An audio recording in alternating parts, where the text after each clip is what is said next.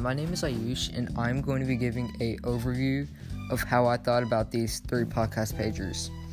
Chapter 6 was about culture and diffusion, Chapter 7 was about language and culture, and Chapter 8 was about religions and ethnic landscapes.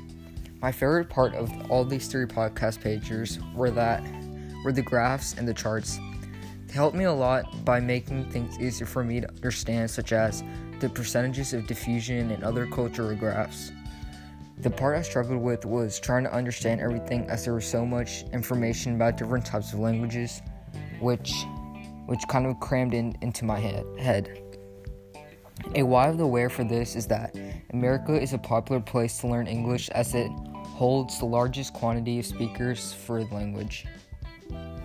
All these chapters connect with